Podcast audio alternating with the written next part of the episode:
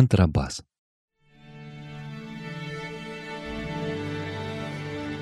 Привет, я Вика, и это нативный подкаст.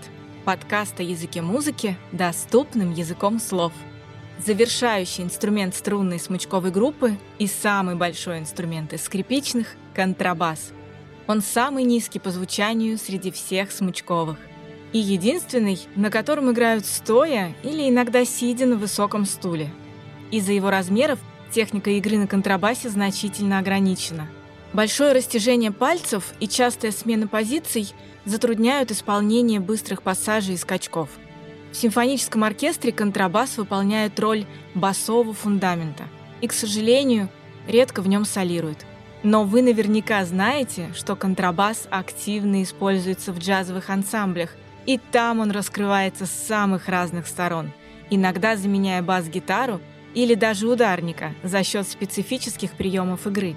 Об этом красивом инструменте с густым, низким и очень сочным тембром мы поговорим сегодня с моим гостем, студентом Московской государственной консерватории имени Чайковского Михаилом Николаевым.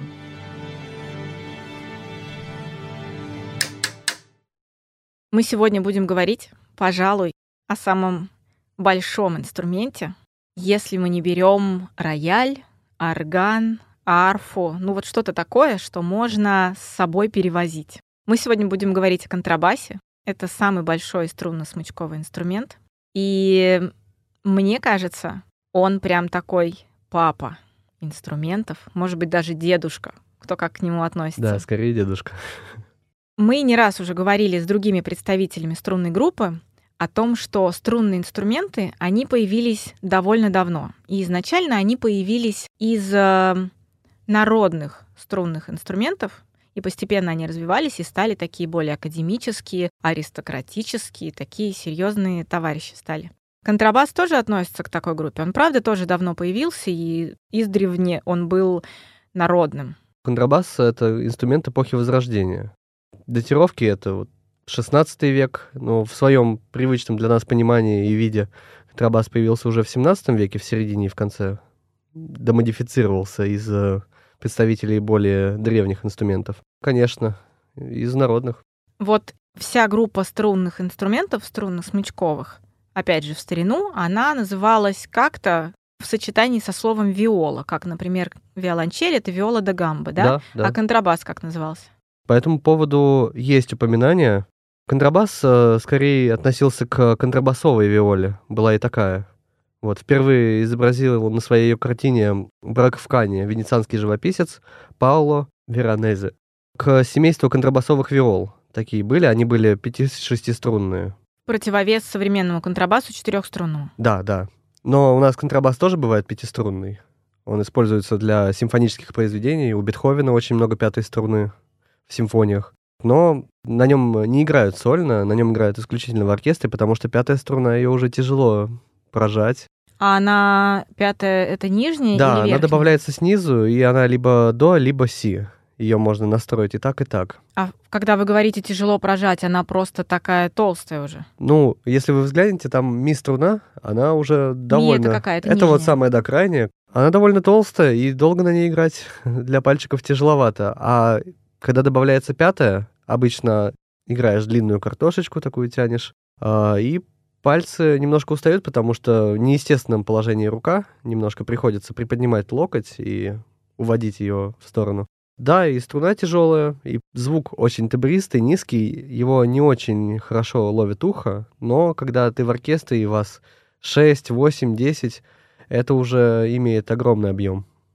Это слышно. Ну вот вы сказали такую тонкую и интересную деталь по поводу того, что пальцем уже не просто. Помимо того, что у вас там довольно толстые струны угу. по сравнению да, с другими струнными инструментами, у вас еще расстояние от струны до грифа оно тоже довольно внушительное, особенно чем ниже струна. И есть ощущение, чтобы вам правда продавить струны, у вас прям mm. должны быть основательные мозоли на пальцах. Ну вот я вам на примере сегодняшнего дня скажу. Сегодня я не был готов к специальности в консерватории, но пришлось на нее попасть. И вот у меня мизинчик, что-то я не очень много на нем играл, там не занимался пару дней. Да, и вот она, мозолька, появилась сразу же. А так все зависит от э, того, подготовлен ли инструмент к игре. У а нас... вы с ним что-то особенное делаете? На самом деле, вот э, у контрабасистов такая ситуация с инструментами, что, как правило, приходя на работу, мы имеем дело с инструментами, которые уже есть на точке в театре, в зале концертном. И хорошо, если это, конечно, Московская консерватория или зал Зарядья, не знаю, зал Чайковского. Там инструменты налажены, за ними следят, их чинят. А бывают гастроли в разные города России и за рубеж. Там могут быть абсолютно неухоженные инструменты. Скажем так, высохшие, у них может расстояние от струны до грифа в районе ставки достигать полтора-два сантиметра, что их невозможно поражать, и это технически э, либо невозможно, либо очень тяжело и для пальцев, и для игры в целом. На звук это тоже влияет. Бывают, э, не знаю, вот вспоминаю в Угличе, по-моему, там в зале инструменты московской фабрики. И инструменты эти неплохие, когда они полностью отстроены мастером и за ними следят. А когда нет, ну, приходится работать на том, что есть. Не у всех есть свои инструменты.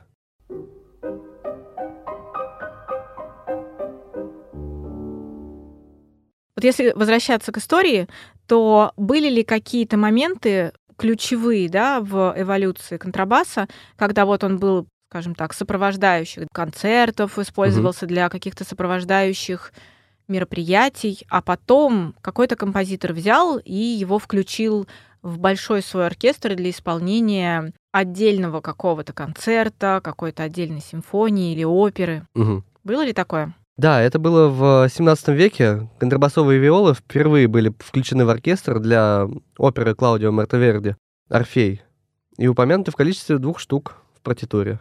Вот это первое, наверное. Но он все равно тогда не выглядел еще так. Да, нет, это были контрабасовые виолы, они были немножко другие. На них играли сидя, насколько мне известно этот момент. На контрабасе тоже, чем он примечателен, играет и стоя, и сидя. Но на, на высоком стуле просто. Либо на высоком стуле, либо просто стоя, без стула вообще. А в таком виде, как он сейчас выглядит, когда он стал появляться? А, в конце 17 века. Это кто-то особый мастер, который вдруг решил, что надо его в другую форму немножко применить. Да, итальянский мастер э, Микеле Тадини. Он э, уже утвердил форму нынешнего контрабаса, которая дошла до нас по сей день. Но при этом контрабас тогда был все-таки инструментом внутри ансамбля, внутри оркестра. Да, да, конечно. Был ли момент, когда он вдруг стал сольным инструментом, или он до сих пор не сольный? Вот тут мнения расходятся. Кто-то считает, что контрабас независимый сольный инструмент, но я все же, допустим, для себя, я оркестрант во многом. Я не такой я виртуоз, как хотелось бы. А, я считаю, что все же это 6 человек, 8 человек, 10 человек — это группа контрабасов в симфонических произведениях, в полотнах. Потому что сольный контрабас, его популяризировали такие композиторы, как Батезини, Драгонетти, Дитерсдорф, Симандл, виртуозы контрабаса.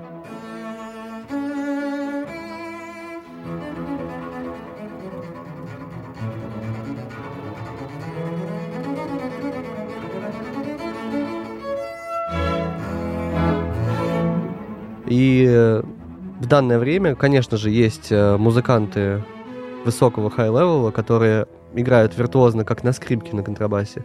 И их можно считать солистами, они делают э, переложение скрипичных произведений. То есть нельзя категорично сказать, что да, контрабас именно сольные инструменты в оркестре это подложка просто, или нет, контрабаса соло не существует. Есть обе грани, обе стороны этого момента. А вот по вашему опыту, какой композитор наиболее вкусно, скажем так, смачно раскрывает в своей музыке контрабас, и его прям слушаешь, и прям, если кто-то спросил бы, вот порекомендуйте, где вот послушать самый классный контрабас в оркестре. То а, это именно что в оркестре, слушать? да? Да. Тут, опять же, на вкус и цвет. Потому что если любить просто красочную, медленную, красивую музыку, то я бы порекомендовал, наверное, Дебюсси. У него мечтательная музыка. Там контрабас э, очень четко дает э, вот этот низ, всю глубину.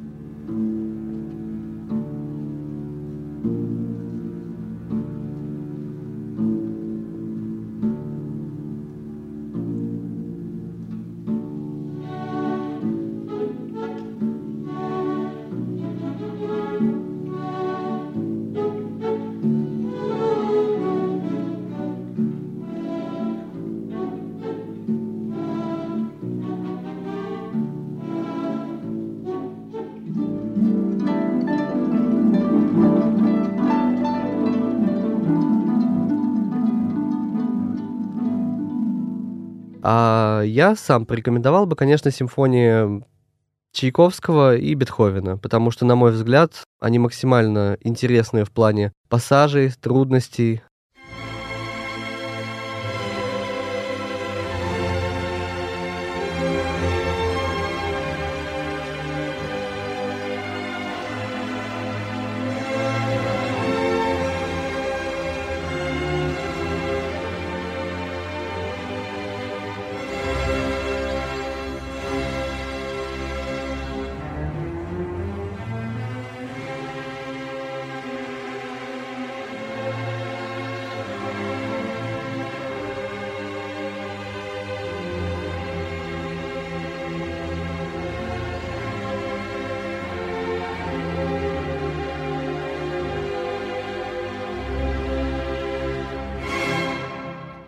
Вот вы уже сказали, что контрабас это такой большой инструмент, на котором в целом можно играть и сидя на высоком стуле, и стоя. Но при этом контрабас бывает только таких размеров, или так же, как, например, скрипка, да, для маленьких, там, это угу. четвертинка, пока ты учишься, ты на угу. ней играешь. Потом тебе постепенно наращивают размер инструмента и дают тебе постепенно его классический размер. Ну вот э, относительно недавно открылись уже позиции в музыкальных школах контрабаса, не во всех. Там а, закупают четвертинки, одну четвертую контрабаса.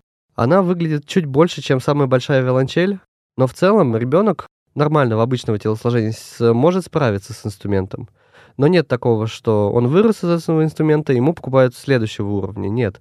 У нас в основном играют либо на трех четвертных, как у меня, он не целый, он чуть-чуть поменьше. Либо начинают учиться маленькие совсем детишки, которые осознанно идут на контрабас, с одной четвертой, если эти инструменты есть. А так в основном самый ходовой, который везде и всюду, и у всех, это вот три четверти. Четыре четверти они встречаются в оркестрах, они чуть побольше. Это невооруженным взглядом нельзя заметить как следует, но они чуть-чуть побольше. У нас их, ну, три вида я отмечу, наверное. Я никогда не видел две четверти, не знаю, есть ли он. Но вот одна четверть, да, есть, и в Питере есть эта школа, у нас в Москве есть эта школа. И детишки с 11, наверное, с 10 лет идут учиться. А до 11 лет они на чем играют? А вот этот вопрос хороший. На самом деле они либо идут осознанно, начиная с контрабаса. В смысле, они идут в музыкалку в 11 лет? Ну, кто когда идет в музыкалку, да. Ну, просто среднестатистически, да, дети идут в музыкалку, это где-то лет в 7, 7 6-7 да. лет. Ну, вот представляем ребенка, который приходит в музыкалку в 7 лет угу. и говорит, я, мама, не могу, хочу, хочу на контрабасе играть. Ему говорят, ну, извини, дорогой, ты пока не дорос, поиграй пока на... Виолончели. Так она же большая? Да, но их а, размерный ряд побольше немножечко. И вот я сам бывший виолончелист, я учился на виолончели, ну, я понял, что я великоват для этого инструмента, он в моих э, руках миниатюрненький какой-то, даже самая большая. И у меня вот пришло осознанное понимание в 18 лет, что я хочу на контрабасе играть, и поэтому я вот перешел и отлично себя чувствую. Они делают так, что, например, играют на скрипке первые года, ну, просто чтобы понимать работу струны, где ее нажимать на грифе, понимать работу руки и запястья, да, со да, смычком конечно. в контакте. Конечно. Но обычно это происходит из-за чего-то. То есть никто осознанно не идет учиться на скрипку, чтобы перейти на контрабас. Скорее всего, там какие-то сложности бывают со спиной. Допустим, у скрипачей очень большая проблема э, с плечами, с шеей, со спиной, потому что они играют стоя, играют много, и физиология некоторых ребят не позволяет дальше продолжать заниматься скрипкой, потому что ну, им элементарно может быть больно или противопоказания какие-то врачи могут дать. И тут им предлагают альтернативу — это контрабас, потому что ребята очень хорошо и бегло читают с листа ноты, понимают систему строя струнного музыкального инструмента, а контрабас на первых своих порах, он довольно прост к изучению, потому что позиции большие, есть время на нем научиться играть. Поэтому скрипки... У меня хороший друг, учился на скрипке в десятилетке Гнесинской, и на последних годах уже перешел на контрабас и сейчас э, виртуозно играет. Один из лучших контрабасистов, которых я знаю. И вы при этом сказали, что на первых порах он довольно прост, а на вторых и последующих если начинать э, игру на контрабасе с самого начала, то он также сложен, как и скрипка, виолончель, альт. Если же уже есть понимание игры на каком-то струнном музыкальном инструменте, то из-за расстояния, я думаю, из-за того, что есть где разгуляться на грифе, довольно просто изучать гаммы, То есть э, вероятность переходы. ошибки у него меньше из-за расстояний. Опять же, на первых порах. А потом что? А потом усложнение программы. В смысле, просто становятся более сложными произведения, они становятся более виртуозные и технически непростые, и поэтому это становится сложней. И так, но я вот вспомню такой пример, что на виолончели меня сразу учили играть по 4, по 8 легато, и там пальчики стояли один за другим. Здесь же э, один тон между ля и си на соль струне, он занимает э, 4-5 нот на виолончели, а тут всего два пальца поставить. И сначала ты учишь гамму в 2 октавы, в 3 октавы, это легко. Потом идут уже какие-то технические сложности, это арпеджио, это какие-то штриховые моменты. И дальше усложнения. Идут этюды на какие-то профессиональные моменты, на переходы левой руки или наоборот на плавность э, или штриховые моменты правой руки. И поэтому уже становится тяжело. Нельзя сказать, что контрабас это легкий инструмент. Только вот в самом начале, возможно. Вот есть мнение, что, как вы говорите, некоторые начинают со скрипки, а потом Мгм. переходят на контрабас. И говорят, что статистически такое происходит чаще, чем люди начинают со скрипки и переходят на виолончель. А с чем это связано? Я объясню. У скрипки и виолончели и контрабаса есть одна принципиальная разница — это постановка левой руки. Потому что скрипач держит э, свою скрипку и гриф в позиции, где пальцы тянутся кверху, к изголовью инструмента. У нас же на контрабасе и виолончели э, способ извлечения э, нот левой рукой немножко иначе. У нас рука стоит в другом положении. А виолончель более, не знаю, так можно будет сказать, но я скажу все-таки, не обижу, наверное, виолончелистов. Более технически и виртуозно оснащен виолончель оснащена, чем контрабас. Поэтому скрипачи выбирают контрабас, наверное, потому что в моей практике я не видел скрипача, который пошел учиться на виолончель. Просто потому, что это технически будет сложнее, и поэтому... Да, э, обучение Надо на виолончели больше требует времени, большего количества времени. Это вот с детства, потому что контрабас сам по себе большой. Там надо с определенного возраста, грубо говоря, начать, чтобы физически ты мог осилить этот инструмент. А виолончель все учат с детства, так же, как и скрипочку, поэтому к ней и требований больше, и конкуренции больше, и людей больше. Можно же, конечно, начать, но тогда какую цель преследовать? Если развиться, это уже время-то упущено какое-то.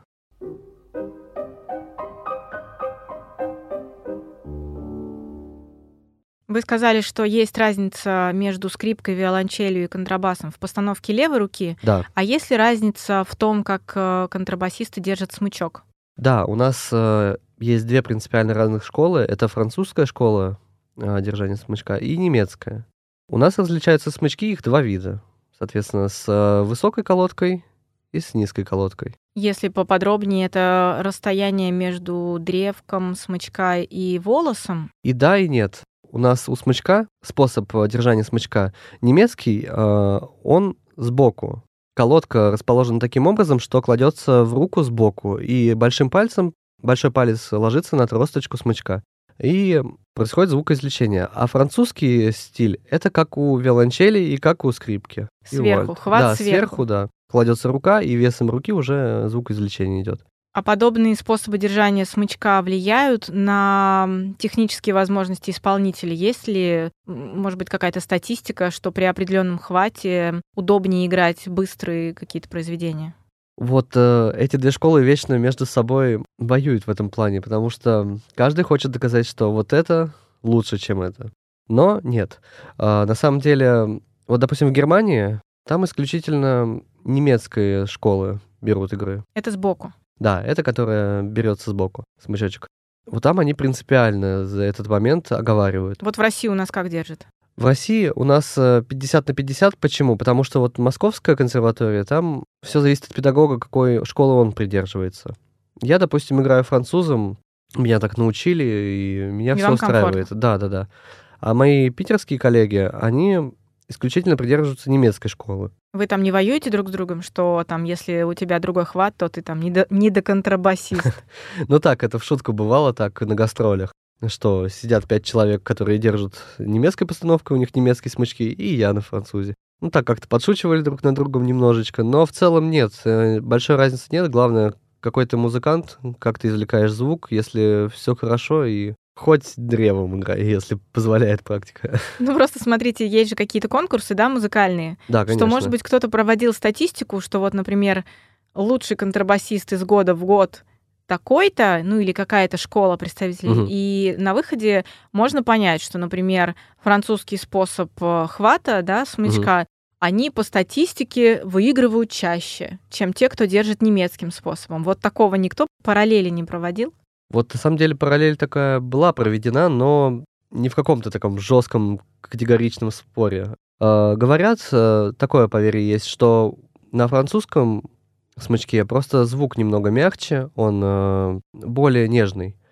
А на немецком получается больше штриховые моменты, деташе, мартле, он хорошо скачет в конце, но и звука побольше, ну, как по мне, потому что рука в естественном положении, тянется вниз, все расслаблено. С французской постановкой немножко сложнее, потому что можно пережать немножко кисть, ее прогнуть, и все, и звук потеряется.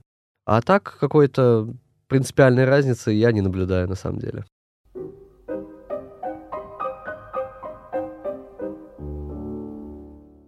Я хочу перейти к строению инструмента. Мгм. И в целом, если на него посмотреть, он, конечно же, внешне, правда, похож на, ну, очень большую скрипку. Да. И при этом, если мы начинаем рассматривать детали, то мы, например, видим такой момент. Когда мы говорили с виолончелистом, нам сказали, что подставка, которая стоит под струны, она не зафиксирована на верхней деке, Нет, конечно. Потому что она дает некоторую вибрацию струне и как раз вот очень классно подкрашивает звук.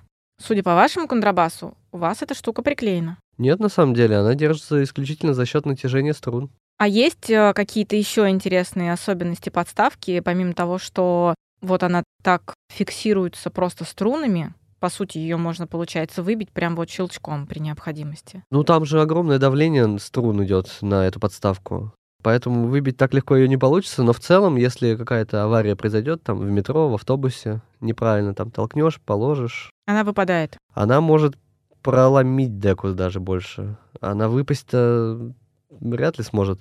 Но а у нас, у контрабасистов, э, есть еще один тип подставки. Это подставка, у которой ножки регулируются механизмом. Там стоят два таких колесика у ножек. И, соответственно, регулируется высота, струны Высота, относительно да. Высота грифа. всех струн, да, относительно грифа. То есть в какой-то момент, если, допустим, зимой в помещении контрабас долго стоит, э, могут опуститься или подняться струны. Ну, капризные уже у нас инструменты. Вот. И там можно довольно быстро немножечко подкрутить повыше или пониже, в зависимости от надобности. Это довольно удобно. Это используют в основном джазовые музыканты, которым под стиль игры нужно что-то сделать. Сделать повыше струны, чтобы был отзвук какой-то, или наоборот пониже, чтобы были э, глиссанда. А можно еще самостоятельно поработать над этой подставкой. Сам исполнитель тоже может что-то с ней сделать и тем самым а, изменять расстояние до грифа струны. На самом деле этим занимаются струнные мастера, самому лучше туда не лезть, если нет знания, как оно работает. Я просто в свое время прочитал несколько книг, и у меня был знакомый мастер, с которым мы много общались. Он меня не- немножко научил, как что работает. Я просто очень люблю комфорт в инструменте и делаю максимально низко струны грифу, чтобы мне было удобно и не напряжно быстро играть на инструменте. Еще одна важная деталь, Мгм. которая отличает. У виолончели и у скрипки есть два места настройки инструмента. Это колки, которые на головке находятся, и машинки, которые находятся внизу. Мгм. В случае с контрабасом кажется, что все, что нужно для настройки, все расположено на головке. Да, я объясню, с чем это связано. Инструмент э, довольно большой, и если виолончелисту уже тяжело тянуться к э, машинкам, которые на подгрифнике расположены, то здесь это попросту невозможно. Да инструмент у нас не так сильно расстраивается. Поэтому у нас вместо колков к ним еще представлены механизмы, которые очень так филигранно подстраивают наш инструмент в зависимости от того, какая настройка идет в оркестре. То есть У вас это немножечко- уже не машинки называется? нет, это не машинки, это именно настроечный механизм, наверное, потому что колков как таковых там нет. У меня они чисто для красоты сделаны именно на этом инструменте. А так там просто спираль, которая механизмом настраивается. Но есть подставки, подгрифник такой, томастиковский, железный. Там есть машинки.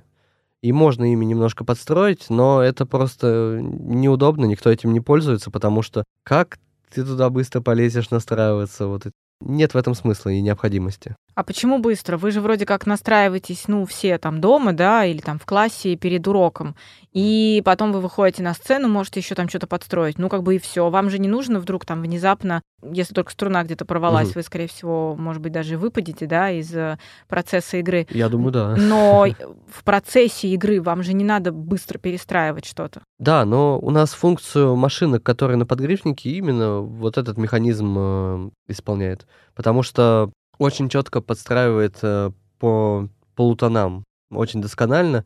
У нас нет такого, как э, на виолончели, на скрипке, как мы э, деревянные колки начнем крутить, так и пойдет настройка. Нет, мы можем контролировать, сколько добавить, сколько убрать. И сделать это быстро просто механизмом, который расположен в голове контрабаса. А в каком строе вы играете? Да, у нас еще помимо того, что инструмент с выбором смычка, скажем так, подставки. А, есть выбор э, строя. У нас два строя, два основных. Оркестровый строй и сольный строй. Оркестровый строй, он идет э, нотами соль, ре, ля и ми, а сольный строй на тон выше.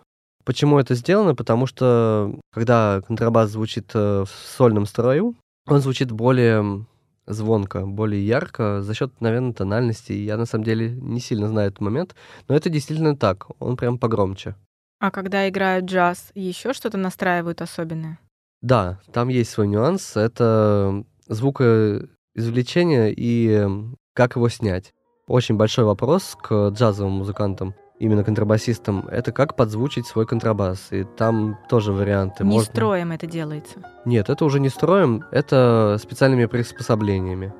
То есть... Э, Что-то навешивается на контрабас? Да, есть э, ДПАшки, микрофончики.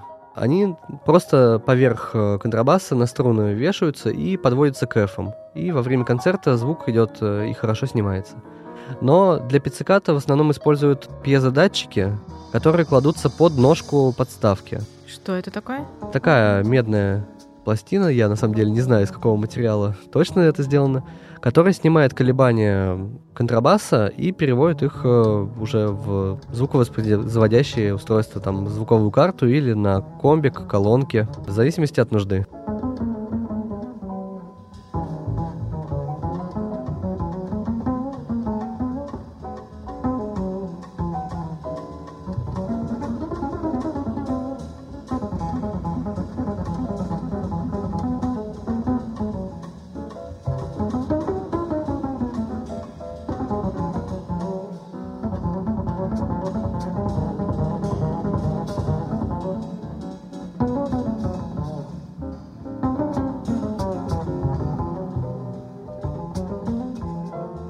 Просто раньше, когда играли джаз давным-давно, не было никаких усилков, каких-то микрофончиков.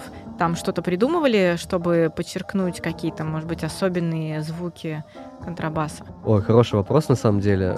В Америке, наверное, в 30-х годах, когда были джаз-бенды, я думаю, что были уже микрофоны, потому что как-то они хорошо подзвучивали контрабасы. Я слышал только такую историю, что контрабас громче звучит, э, если у него есть какое-то повреждение. И это действительно так. Если он немножко... На корпусе? Рас... Да, да, да. То есть задняя дека может немножко отклеиться, и там будет пространство какое-то.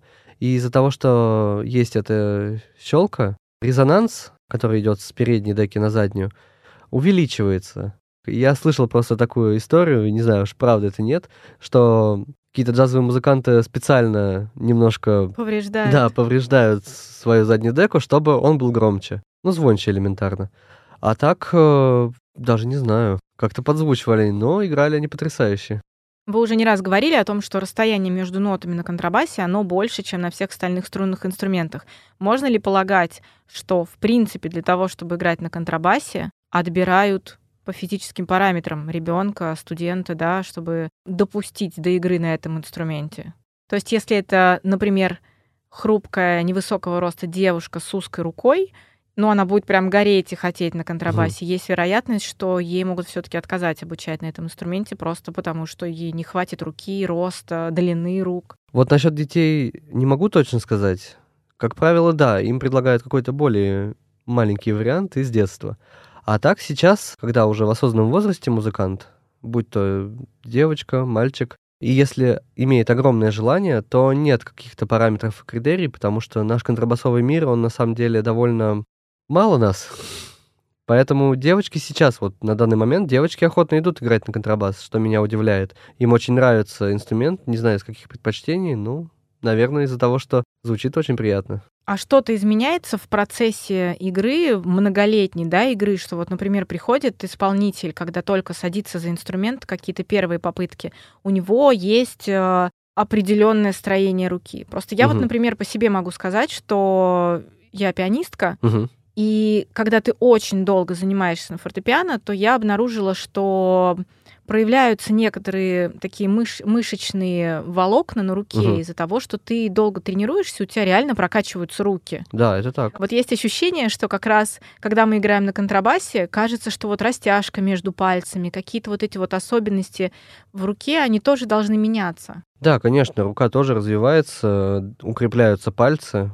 Мизинец, казалось бы, самый слабый палец, но сейчас педагог мне дает упражнения, какие-то этюды специальные, которые помогают мне его развивать. И я сначала скептически к этому отнесся, потому что не видел в нем нужды. У меня же есть еще там четыре штуки целых. Но я начал это делать и действительно вижу, как э, идет эффект. А, мизинец стал сильнее, а, он может более легко прожать какие-то моменты.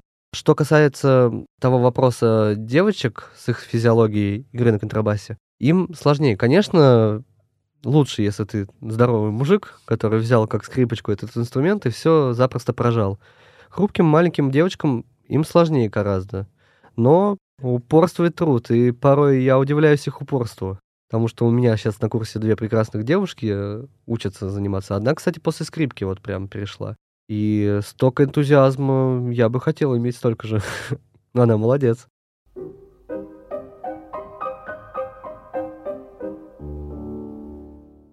Говоря о приемах игры на контрабасе, можно ли говорить о том, что в целом это те же приемы, что и на других струнно-смычковых? То есть это тоже игра смычком, определенным образом это либо легато, либо стаката смычком, или это пицциката, когда мы играем пальцами, или есть какие-то особые, прям специфические приемы, которые используются только для игры на контрабасе? Да, конечно, такие приемы есть. Наверное, идущие с бас-гитары из джаза, есть прием слэп, который на контрабасе довольно сложно играть, потому что на контрабасе нет ладов, и отзвука струны а лад нет. Но все же это присуще контрабасу в стилистиках рокабели, допустим. Там музыканты применяют этот э, стиль игры именно на контрабасе, который не получится на виолончели или скрипке.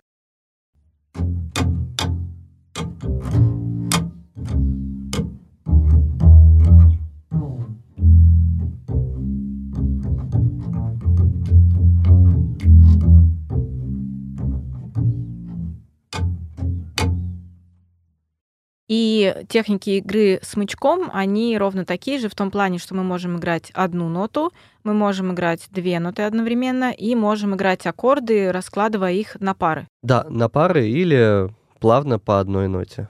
Так тоже делают. То есть можно сыграть та-дам, а можно та-да-да-дам, используя все четыре струны, грубо говоря, перебором, но смычком.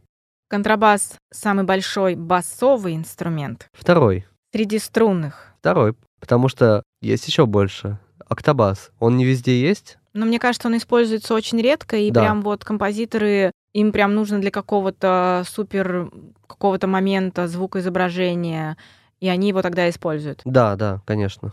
То есть мне кажется, что все контрабасисты автоматом могут сыграть на октобасе, потому что принципы игры такие же. Думаю, да, но Просто он вот больше прям. Я его на самом деле вживую еще не видел, но когда-нибудь у меня будет такая возможность. Ну, просто я вот себе не представляю, я не помню таких моментов, чтобы вот был исполнитель, и ты ему говоришь, а вот, а ты кто? Вот на чем ты играешь? Ты кто? А он говорит, я актобасист. Нет, такого нет, конечно же. Там, я думаю, функцию исполняют именно контрабасисты. Но вот в моей практике еще не было актобаса. Хотя я очень бы хотел, наверное. Загадаем вам попробовать, попробовать поиграть на нем. Говоря все-таки угу. о том, что он басовый и самый низкий, скажите, пожалуйста, какой у него диапазон? Диапазон от э, ми контроктавы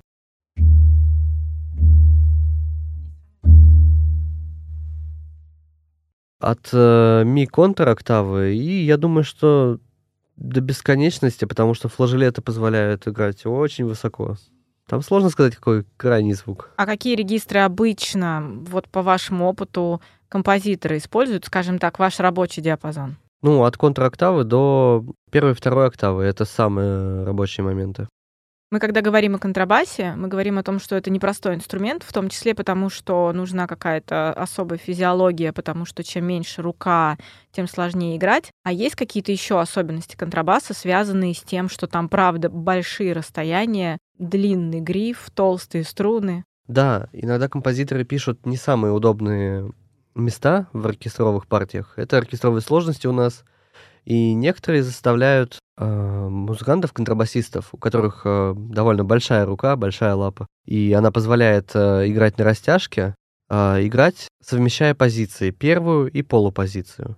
Потому что делать переход не всегда удобно. Допустим, в произведении «Симфотанцах» там есть момент, который довольно скоро заставляет переходить из э, полупозиции в позицию и обратно. Технически сложный. Допустим, я его могу играть э, на растяжке, то есть растягивая свою кисть в положение, грубо говоря, двух позиций. И играть его довольно быстро и технично. Э, у тех, у кого физиология не позволяет играть на растяжке, ну, приходится делать переходы очень быстро и технично. Композиторы мне кажется, любят сочинять музыку для контрабаса, любят его использовать в своих произведениях, потому что то, как он тембрально раскрашивает нижние ноты, это, мне кажется, очень красиво. И многие композиторы его используют, начиная с самых старинных, классики, композиторы, которые писали джаз. Я думаю, современные композиторы тоже его активно используют. Как вам кажется, какая эпоха, в какое время композиторы максимально красиво, что ли, максимально уважительно к инструменту раскрыли его возможности. Ну, вы правильно сказали, вот контрабас является все-таки основой оркестра.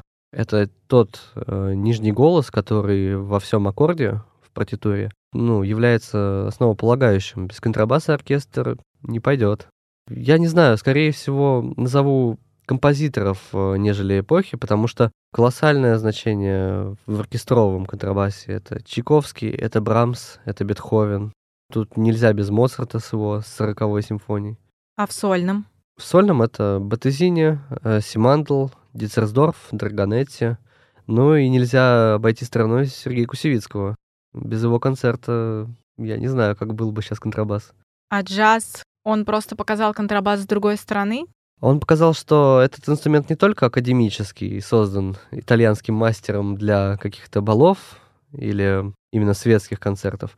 Он показал, что этот э, инструмент с душой и дает музыканту показать себя, разгуляться независимо от э, жанра и какой-то структуры музыки, потому что сложно представить, э, нет, конечно, такое есть, но сложно представить скрипача в джазовом бенде, большом бенде, где вся группа медных духовых инструментов, где барабанщик, клавишник. Да, скрипач там явно будет лишний. А вот контрабас самое то.